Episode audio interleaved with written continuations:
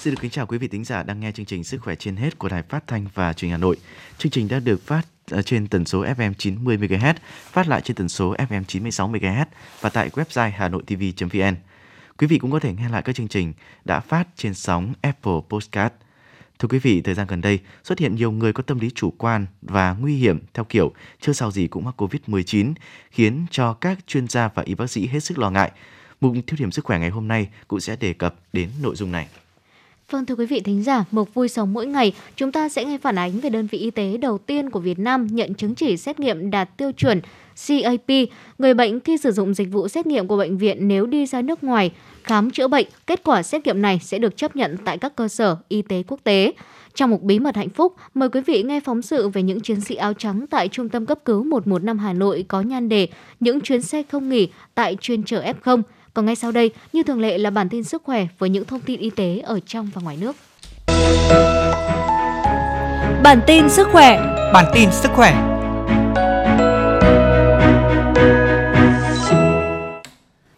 Thưa quý vị, để kịp thời chấn chỉnh tình trạng loạn giá kit test, Bộ Y tế đã tổ chức cuộc họp trực tuyến với các doanh nghiệp sản xuất và nhập khẩu kit test xét nghiệm SARS-xê o vê hai và thống nhất triển khai các giải pháp. Bộ Y tế đề nghị các đơn vị chủ động tăng cường hoạt động sản xuất nhập khẩu sản phẩm để đảm bảo nguồn cung trên nguyên tắc đảm bảo chất lượng sản phẩm, thực hiện công khai và cập nhật giá, trong đó thì có các yêu cầu các nhà phân phối bán lẻ thực hiện niêm yết giá, không gom hàng và tăng giá, không để tình trạng giá công bố cao nhưng giá bán thấp, tạo kẽ hở cho các nhà phân phối bán lẻ lợi dụng làm nhũng loạn thị trường, không bán cho các đơn vị thu mua đầu cơ để tăng giá khi nhu cầu trong nước đang tăng cao, gây khan hiếm thị trường. Hiện nay, Bộ Y tế đã có các hướng dẫn rất cụ thể đối với các trường hợp nguy cơ ép một và các trường hợp ép không. Bộ Y tế đề nghị người dân cần nghiên cứu, liên hệ với các cơ sở y tế gần nhất để được hướng dẫn, tránh việc mua và sử dụng kit test khi chưa có nhu cầu, gây lãng phí không cần thiết, ảnh hưởng đến thị trường. Bộ Y tế sẽ phối hợp với các cơ quan quản lý giá, quản lý thị trường, hải quan và các đơn vị liên quan thực hiện việc thanh tra kiểm tra một số đơn vị về việc kê khai và công khai giá bán. Ngoài ra, Bộ Y tế sẽ kịp thời đăng tải các thông tin công khai giá, công khai kết quả trúng thầu các sản phẩm kit test, đồng thời đăng tải công khai các sản phẩm đã được cấp số đăng ký lưu hành, giấy phép nhập khẩu cũng như các sản phẩm bị thu hồi. Bên cạnh đó, tăng cường phối hợp liên ngành giữa cơ quan thanh tra y tế với cơ quan quản lý giá, quản lý thị trường, hải quan và các đơn vị liên quan ở các cấp để kiểm tra, thanh tra, xử lý nghiêm các trường hợp vi phạm trong lĩnh vực đảm bảo ổn định thị trường. Thưa quý vị, Tổ chức Y tế Thế giới W H O vừa công bố chuyển giao công nghệ sản xuất vaccine em rờ en a theo sáng kiến của W H O cho Việt Nam, Bangladesh, Indonesia, Pakistan và Serbia. Giáo sư tiến sĩ Nguyễn Thanh Long, Bộ trưởng Bộ Y tế Việt Nam dự theo hình thức trực tuyến tại điểm cầu Bộ Y tế và có bài phát biểu tại sự kiện này. Trong bài phát biểu, Bộ trưởng Nguyễn Thanh Long chúc mừng sáng kiến của W H O về Trung tâm chuyển giao công nghệ sản xuất vaccine em rờ en a với sự hình thành trung tâm đầu tiên tại Cape Town, Nam Phi, đồng thời bày tỏ niềm vui mừng và cảm ơn W H O về việc Việt Nam được lựa chọn để tiếp nhận công nghệ em rờ en a. Bộ trưởng Bộ Y tế nhấn mạnh, Việt Nam là nước đang phát triển nhưng đã có nhiều kinh nghiệm trong phát triển vaccine trong nhiều thập kỷ qua. Hệ thống quản lý chất lượng vaccine quốc gia của Việt Nam cũng đã được W H O công nhận. Công nghệ vaccine em rờ en a là công nghệ tiên tiến, cho phép cập nhật các biến chủng và sản xuất với số lượng lớn. Do đó, không chỉ có ý nghĩa trong phòng chống đại dịch covid mười chín mà còn giúp chủ động ứng phó với các đại dịch khác trong tương lai. Với năng lực và sự nhiệt huyết của các nhà sản xuất, cũng như quyết tâm của chính phủ, Việt Nam mong tiếp tục nhận được sự hỗ trợ của W H O và các đối tác để có thể làm chủ và cập nhật công nghệ vaccine em rờ en a trong tương lai, qua đó sẽ đóng góp vào việc tăng cường năng lực sản xuất vaccine ở khu vực, góp phần vào các nỗ lực bảo đảm an ninh y tế quốc gia và khu vực. Bộ Y tế đã bổ sung thuốc điều trị cho nhóm bệnh nghi mắc covid mười chín và lưu ý về thời điểm bệnh nhiễm diễn biến nặng. Theo đó, hướng dẫn bốn trường hợp xác định trẻ mắc covid mười chín. Ngoài ra, Bộ Y tế bổ sung thêm mức độ trẻ nhiễm không có triệu chứng, không có biểu hiện lâm sàng, cùng với mức độ nhẹ, trung bình, nặng, nguy kịch. Như vậy, có năm mức độ trong phân độ bệnh ở trẻ nhỏ. Trong đó, thì các triệu chứng nhẹ được cách ly tại nhà, thực hiện theo dõi và chăm sóc sức khỏe hướng dẫn của Bộ Y tế đối với tất cả các lứa tuổi. Trẻ có triệu chứng nhẹ, cân nhắc điều trị tại cơ sở y tế nếu có yếu tố nguy cơ. Hướng dẫn mới cũng bổ sung thuốc kháng virus remdesivir cho điều trị covid mười chín ở trẻ em. Theo đó, thì trẻ mắc covid mười chín có thời gian ủ bệnh từ hai đến mười bốn ngày, trung bình là từ bốn đến năm ngày. Khởi phát có một hay nhiều triệu chứng như sốt, mệt mỏi, đau đầu, ho khan, đau họng, nghẹt mũi, sổ mũi, mất vị giác khứu giác, nôn và tiêu chảy, đau cơ. Tuy nhiên, trẻ thường không có triệu chứng, hầu hết trẻ chỉ bị viêm đường hô hấp với sốt nhẹ, ho, đau họng, sổ mũi, mệt mỏi hay viêm phổi và thường tự hồi phục sau khoảng một đến hai tuần. Khoảng hai phần trăm trẻ nhỏ có diễn biến nặng thường vào ngày thứ năm, thứ tám của bệnh. Trong đó, một số trẻ khoảng không phẩy bảy phần trăm cần điều trị tại các đơn vị hồi sức tích cực với các biến chứng nặng như hội chứng nguy kịch hô hấp cấp, viêm cơ tim, nhiễm khuẩn huyết, sốc nhiễm trùng và hội chứng viêm da hệ thống. Các yếu tố tiền lượng nặng, trẻ béo phì, trẻ chậm phát triển, bại não, bệnh phổi mạn, suy giảm miễn dịch, đái tháo đường, tim bẩm sinh, tỷ lệ tử vong ở trẻ rất thấp, dưới không phẩy một phần trăm, hầu hết tử vong do bệnh nền. Thời kỳ hồi phục thường trong giai đoạn từ ngày thứ bảy đến ngày thứ mười. Số ca nhiễm mới covid mười chín đang tăng ở Hà Nội. Với người dân thành phố, bây giờ chuyện họ hàng, anh em, bạn bè hoặc thậm chí là cả nhà mắc covid mười chín có lẽ cũng không có gì bất ngờ. Cùng với đó, nhiều người cũng chia sẻ với nhau những lời khuyên, bài thuốc điều trị tại nhà. Trong số này, đúng thì ít mà sai lại nhiều. Có những sai lầm nghiêm trọng vừa làm cho bệnh tình nặng hơn, vừa khiến hậu quả nặng nề sau này.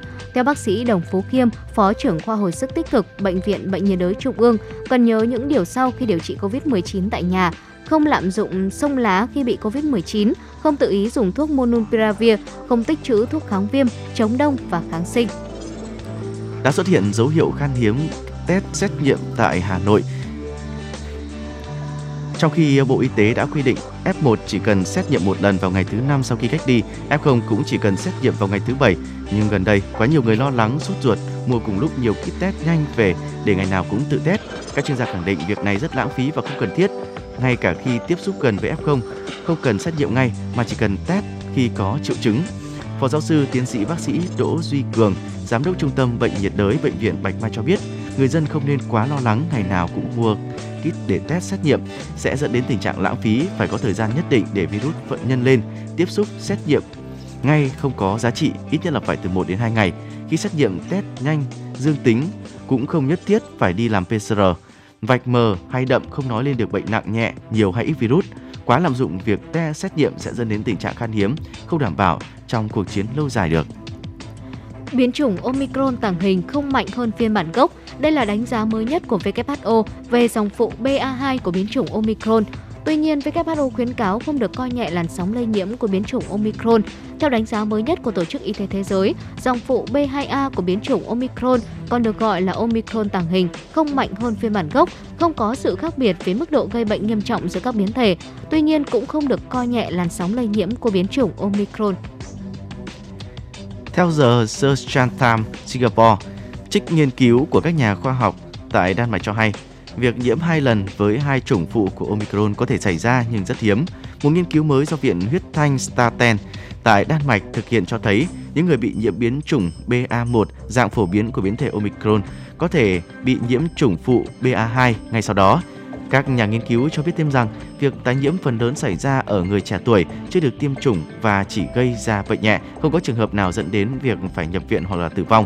Tài lượng virus ít hơn ở lần lây nhiễm thứ hai cho thấy lần lây nhiễm đầu tiên đã phát triển một số khả năng miễn dịch.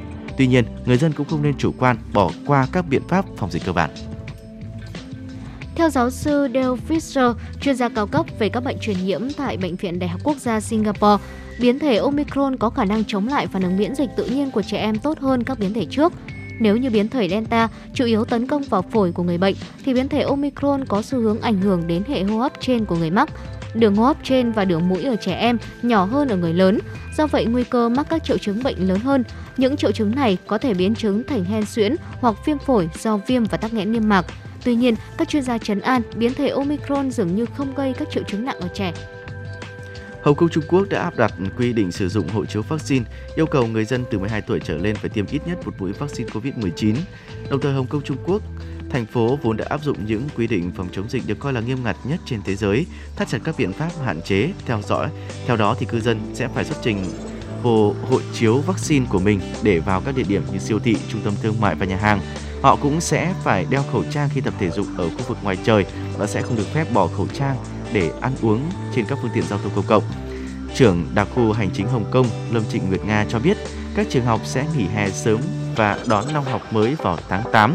Khi mức độ dịch bệnh khẩn cấp tăng lên, công việc xây dựng đã được bắt đầu ở một cơ sở trên đảo Đại Tự Sơn, đảo lớn nhất tại Hồng Kông, để xây khoảng mười nghìn đơn vị cộng đồng và cách ly, trong khi các bệnh viện tư nhân sẽ tiếp nhận bệnh nhân từ các bệnh viện không chuyển đến.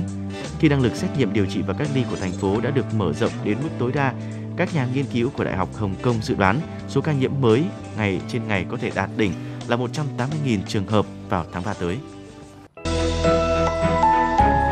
Tiêu điểm sức khỏe.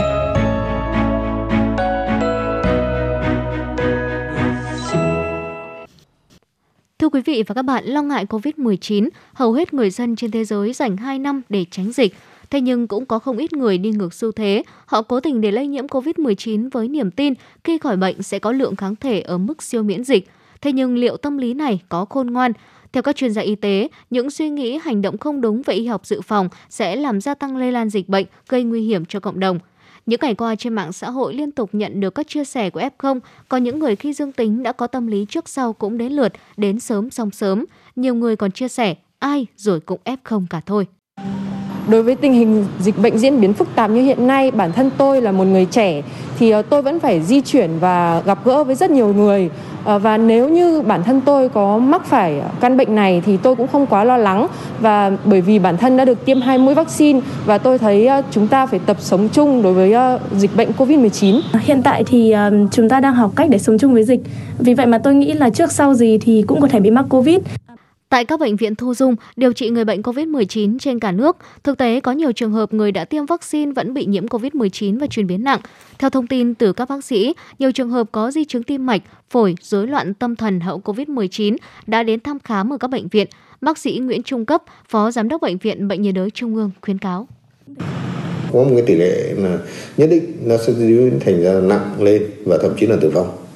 Kể cả là với những người đã tiêm vaccine rồi hoặc là đã từng bị nhiễm rồi mà bị nhiễm lại thì cũng đều có thể diễn biến như vậy. Và hiện giờ thì chúng ta cái mức độ uh, số ca ép không cũng như số ca diễn biến nặng nó nằm trong cái khả năng kiểm soát của ngành y tế. Tuy nhiên là nếu như mà nó gia tăng đột biến đến mức độ là nhiều hơn quá nhiều thì có thể nó dẫn đến tình trạng nó vượt quá khả năng đáp ứng của ngành y tế thì nó sẽ dẫn khủng hoảng. Thế cho nên là chúng ta uh, cố gắng chúng ta thực hiện các cái biện pháp bảo vệ đối với cá nhân mình, cụ thể là thực hiện tốt cái thông điệp năm K. Những cái nguy cơ có thể xảy ra đó là gì? Thứ nhất là người ta cái cái cái cái, cái tổn thương hay gặp nhất chính là tổn thương phổi. Các cái bệnh nhân bị tổn thương phổi dẫn đến tình trạng là uh, suy hô hấp, và nếu như cái suy hô hấp ấy mà không được can thiệp phù hợp, không được điều trị một cách có hiệu quả thì người ta sẽ có thể dẫn đến tử vong. Ngoài ra nó có thể có các cái tổn thương khác nó xảy ra, ví dụ như tổn thương thận, tổn thương tim, tình trạng uh, thuyên tắc mạch, thế hoặc là các cái di chứng kéo dài về sau. Ví dụ như có rất là nhiều người về sau là có những cái ảnh hưởng về thần kinh, về trí nhớ, về giấc ngủ, cũng như là các cái vấn đề về, về các cái uh, tình trạng mệt mỏi kéo dài hoặc là nhiều các cái bệnh lý khác. Về mặt dịch tễ học, các chuyên gia cho rằng không thể để ai cũng là ép không đến sớm xong sớm, vì thực tế các bệnh nhân vẫn có nguy cơ trở nặng, khi đó các hệ thống cơ sở y tế sẽ quá tải. Quá tải y tế tương đương với tỷ lệ tử vong sẽ gia tăng. Ở bất cứ điều kiện chúng ta vẫn phải làm chậm quá trình lây nhiễm, số ca ép không vẫn phải nằm trong tầm kiểm soát để đảm bảo an toàn. Những gia đình có người già, người có bệnh nền mãn tính phải được bảo vệ an toàn, vì đây là đối tượng nguy hiểm, dù có tiêm vaccine thì nguy cơ trở nặng vẫn hiện hữu. Hơn nữa, khi bạn nhiễm covid mười chín còn có nguy cơ của hậu covid mười chín, dù không nhiều nhưng vẫn có thể bị di chứng. Người dân cũng không nên chủ quan vì dù đã tiêm vaccine, vẫn có trường hợp trở nặng khi mắc covid mười chín. Vì vậy, dù số ca mắc tăng hay xung quanh đều là ép không, thì mọi người vẫn cần cố gắng giữ gìn nhất, tuân thủ năm K để bảo vệ bạn và gia đình. Rủi ro cao hơn so với bất kỳ lợi ích nào bạn có thể gặt hái được cũng là nhận định của hầu hết các chuyên gia y tế về việc cố tình để lây nhiễm covid mười chín. Ngoài ra, theo Trung tâm Kiểm soát và Phòng ngừa Dịch bệnh Mỹ, vaccine covid mười chín và mũi tăng cường đã là đủ để cung cấp cho mọi người khả năng được bảo vệ mạnh mẽ. Do đó, việc cố tình lây nhiễm covid mười chín để tăng miễn dịch sẽ là một sự đánh đổi không cần thiết đối với bất cứ ai. Tiến sĩ Kaya, hiệu trưởng trường y tế công cộng Đại học Brown Mỹ cũng khẳng định covid mười chín là một căn bệnh chết người, do đó không khuyến khích bất cứ ai đi ra ngoài và chủ động để mắc bệnh với niềm tin là mình sẽ vượt qua được nó. Đừng dại dột để phải hối hận với những hậu quả khôn lường. vui sống mỗi ngày.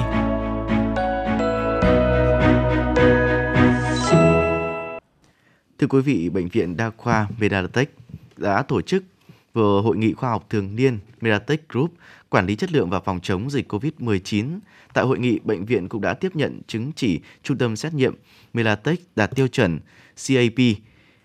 À, với việc được cấp chứng chỉ xét nghiệm tiêu chuẩn C A P, tiêu chuẩn chất lượng xét nghiệm hàng đầu thế giới, kết quả xét nghiệm của Bệnh viện Đa khoa Medatech có thể được sử dụng rộng rãi trên toàn thế giới khi khám chữa bệnh.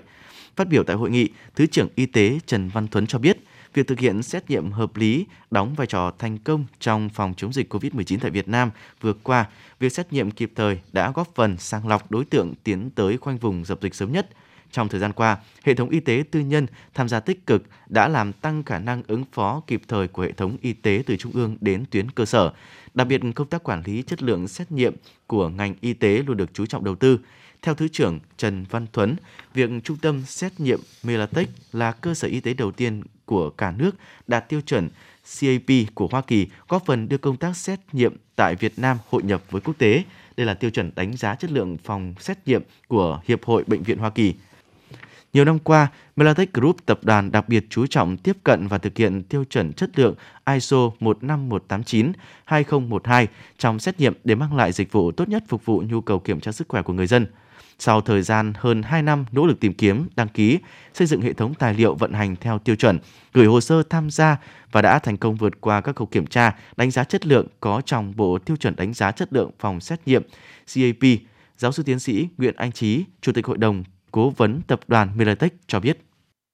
Và đứng về mặt quản lý chất lượng ấy, thì C A P là cái chứng chỉ cao nhất vì họ đánh giá là toàn diện nhất của một cái hoạt động của một cái phòng xét nghiệm. Nó bao gồm kể cả công tác sinh phẩm này, đào tạo cán bộ này, máy móc thiết bị này, rồi quy trình làm việc này. Nhưng mà cái khó nhất của cái C A P ấy, đó là khi họ đánh giá là họ đánh giá tất cả những xét nghiệm gì mà có làm ở cái phòng xét nghiệm đó. À, trong một cái labo thì người ta thường chọn ra một vài loại xét nghiệm nào đó mà thông thường là những cái xét nghiệm hay dùng để mà làm, để mà đánh giá cái chất lượng.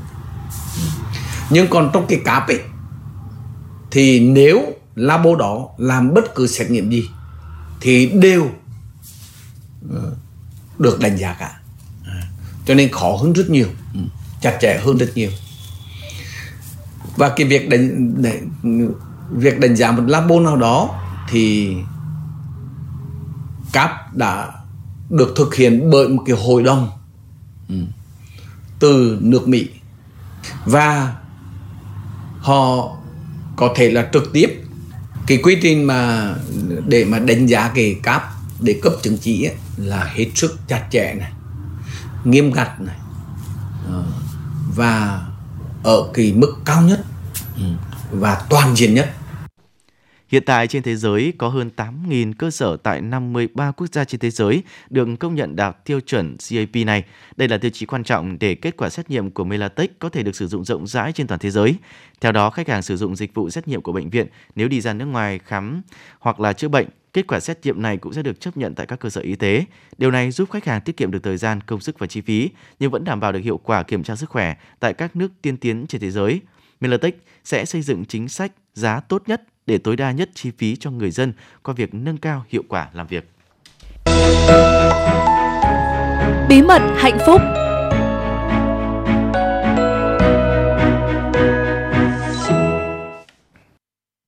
Thưa quý vị và các bạn, trong những ngày dịch bệnh diễn biến phức tạp, số ca ép không tăng cao, số ca chuyển nặng cũng đang tăng, khiến các chuyến xe của Trung tâm Cấp cứu một một năm Hà Nội dày kín lịch. Nhân viên y tế cũng gồng mình ngày đêm để kịp thời đến hỗ trợ người bệnh. Căng sức ngày đêm tham gia chống dịch, đây hẳn sẽ là những tháng ngày không thể nào quên đối với các y bác sĩ cấp cứu một một năm của Hà Nội. Tại phòng điều phối cấp cứu của Trung tâm Cấp cứu một một năm Hà Nội, nơi đầu mối tiếp nhận các thông tin, điều xe và kết nối với người bệnh, hơn mười đầu máy cũng rung liên tục. Không khí làm việc hối hả, cả kíp trực gồm sáu nhân viên được chia thành ba nhóm, xoay trong chóng với việc tiếp nhận, xử lý thông tin về các ca bệnh. Chị Nguyễn Thanh Huyền và chị Cao Thúy Hải, bộ phận điều phối cấp cứu của Trung tâm một một năm cho biết. Cái áp lực rất là cao vì là bây giờ mọi vấn đề thì đều phải giải quyết. Ví dụ như là có những cái trường hợp nhỏ nhất là bệnh nhân nhi ở nhà có triệu chứng sốt thôi, người ta cũng không biết thì cũng vẫn gọi lên mình để giải quyết. Hoặc là những cái trường hợp bệnh nhân khó thở gọi lên vẫn yêu cầu để chuyển, và trong những trường hợp việc bệnh một một năm không có xe thì cũng phải liên hệ với tất cả các nơi để để vận chuyển những trường hợp ép không, đảm bảo là sẽ không để những cái trường hợp ép không nặng ở nhà lâu quá. Vừa vào ca trực, sau khi làm thủ tục test covid mười chín như thường lệ, bác sĩ Chu Thị Minh Huyền, trạm cấp cứu Trung tâm Cấp cứu một một năm Hà Nội đã khẩn trương nhận chuyến đầu tiên trong ngày, đưa một ép không có dấu hiệu diễn biến nặng tại quận Hai Bà Trưng đến bệnh viện. Nhanh chóng chuẩn bị quân tư trang, đồ bảo hộ, trang thiết bị y tế mang theo xe, cả ekip lên đường. Trên đường tới nhà bệnh nhân, bác sĩ Huyền đã phải liên tục gọi điện thoại trước để y tế phường mang giấy tờ đến cho người nhà bệnh nhân, hướng dẫn người nhà bệnh nhân chuẩn bị khi kíp cấp cứu đến nơi sẽ nhanh chóng xử trí, vận chuyển người bệnh đến cơ sở y tế. Lúc xe cấp cứu đến nơi, chỉ số ét pê o hai, nồng độ oxy trong máu của bệnh nhân đã tụt xuống mức chín mươi tư phần trăm. Bệnh nhân vẫn tỉnh táo nhưng không thể tự đi lại được vì mắc bệnh ung thư xương giai đoạn ba và có bệnh nền huyết áp cao. À, khi mà có dịch thì lúc này áp lực mà và vất vả hơn rất nhiều so với công việc bình thường. Bệnh nhân ép không diễn biến nặng thì người ta rất là lo lắng và sợ hãi. Mình phải động điện động viên an ủi người ta cho người ta yên tâm. Thế khi mình đứng cạnh bệnh nhân mà thì mình nói là bác cứ yên tâm, đã có bác sĩ bên cạnh rồi, hoặc là có nhân viên bên cạnh rồi, các bác cứ yên tâm. Đấy, mình cấp cứu xong đưa bệnh nhân đến viện. Bây giờ bọn mình cấp cứu toàn bệnh nhân nặng nhiều lắm, nên là cái chết của bạn kế bên đến nơi chưa nhận bệnh nhân có thể tử vong rồi, nên là làm thế nào phải rất cực ngày nhanh ấy, để cho bệnh nhân vào viện thôi. Những ngày này, lượng bệnh nhân dương tính với covid mười chín ép không liên tục tăng, khiến các tổ cấp cứu ép không của Trung tâm Cấp cứu một một năm Hà Nội luôn trong tình trạng khẩn cấp, căng thẳng. Việc cấp cứu ép không được trung tâm và các y bác sĩ trong tổ cấp cứu đánh giá là có nhiều khác biệt so với các ca cấp cứu tai nạn. Bởi với các ép không, các y bác sĩ, lái xe cứu thương luôn phải đối mặt với rủi ro lây nhiễm. Mặc dù vậy, với các thành viên trong tổ cấp cứu một một năm, mệt mỏi, sợ hãi, bỏ cuộc là những điều không thể tồn tại trong suy nghĩ. Bởi với họ, sự sống và sức khỏe của người bệnh, của cộng đồng luôn là tôn chỉ mục đích hàng đầu. Bác sĩ Trần Anh Thắng, Phó Giám đốc Trung tâm Cấp cứu một một năm Hà Nội cho biết. Công việc hàng ngày thì với cái nhiệm vụ cấp cứu vận chuyển bệnh nhân Covid thì công việc nó rất là vất vả. Vì để mà hoàn thành được một cái chuyến để vận chuyển bệnh nhân Covid thì cái công tác rất là quan trọng là những cái khâu chuẩn bị, khử khuẩn xe, quần áo bảo hộ cho nhân viên. Sau đó thì đảm bảo ra an toàn cho bệnh nhân trong cái quá trình vận chuyển. Chúng tôi cũng chuẩn bị tương đối đầy đủ những cái dụng cụ, trang thiết bị để hỗ trợ cấp cứu cho bệnh nhân lúc cần thiết. Sau khi bệnh nhân xong rồi thì quay trở về trung tâm thì công việc tiếp theo của anh em lại là phải khử khuẩn. Khử khuẩn toàn bộ dụng cụ trên xe, xe ô tô cứu thương. Rồi là đảm bảo được cái vấn đề về, về tuyệt đối trong cái tránh lây lan dịch bệnh để tiếp tục cho những cái chuyến cấp cứu tiếp theo. Có lẽ những lời cảm ơn thôi là không đủ để có thể nói lên sự biết ơn của vô cùng thánh phục. Họ Linh hy vọng rằng các bác sĩ sẽ có được nhiều sức khỏe. Hơn hai năm qua, các chuyến cấp cứu người bệnh covid mười chín cứ nối tiếp suốt ngày này đến ngày khác. Với các y bác sĩ, lái xe của Trung tâm Cấp cứu một một năm Hà Nội, thì đó là những điều đã quá quen thuộc. Bất kể ngày đêm, những chuyến xe cấp cứu một một năm vẫn băng băng trên đường. Nhanh chóng kịp thời, những chiến sĩ áo trắng này đang chạy đua với thời gian để dập dịch. Đôi khi, đó còn là trọng trách giành giật sự sống lại cho bệnh nhân trên mỗi cung đường.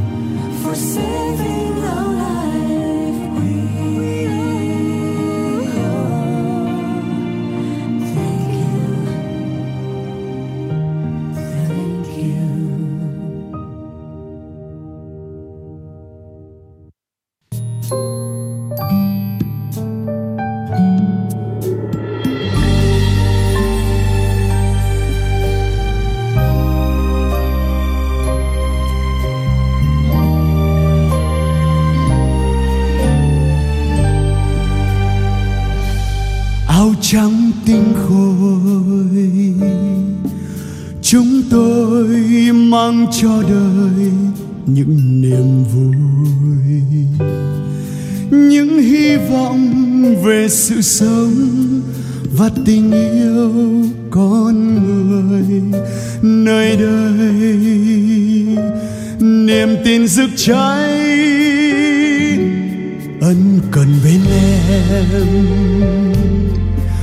chúng tôi chăm lo từng giấc mơ nhỏ, nhẹ nhàng bên anh chát chiu dù ngày tháng trôi nhanh. Biết chăng giọt nước mắt long lanh khi sự sống mong mỏi. Niềm tin đưa chúng tôi đến đây, nơi ấm áp tình người, nơi hạnh phúc giản đơn chỉ là nụ cười, mà nỗi đau dày dứt khôn nguôi. Vẫn mãi mãi một tình yêu nghề y bất tận, vì cuộc đời là hạnh phúc luôn ở trong tim.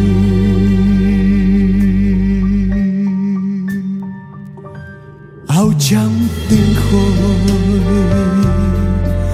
chúng tôi mang cho đời những niềm vui, những hy vọng về sự sống và tình yêu con người nơi đây. Niềm tin rực cháy ân cần bên em, chúng tôi chăm lo từng giấc mơ nhỏ, nhẹ nhàng bên anh chát chiu dù ngày tháng trôi nhanh. Biết chăng giọt nước mắt long lanh khi sự sống mong manh. Niềm tin đưa chúng tôi đến đây, nơi ấm áp tình người, nơi hạnh phúc giản đơn chỉ là nụ cười, mà nỗi đau dày dứt khôn nguôi. Nhưng vẫn mãi mãi một tình yêu nghề y bất tận, vì cuộc đời là hạnh phúc luôn ở trong tim.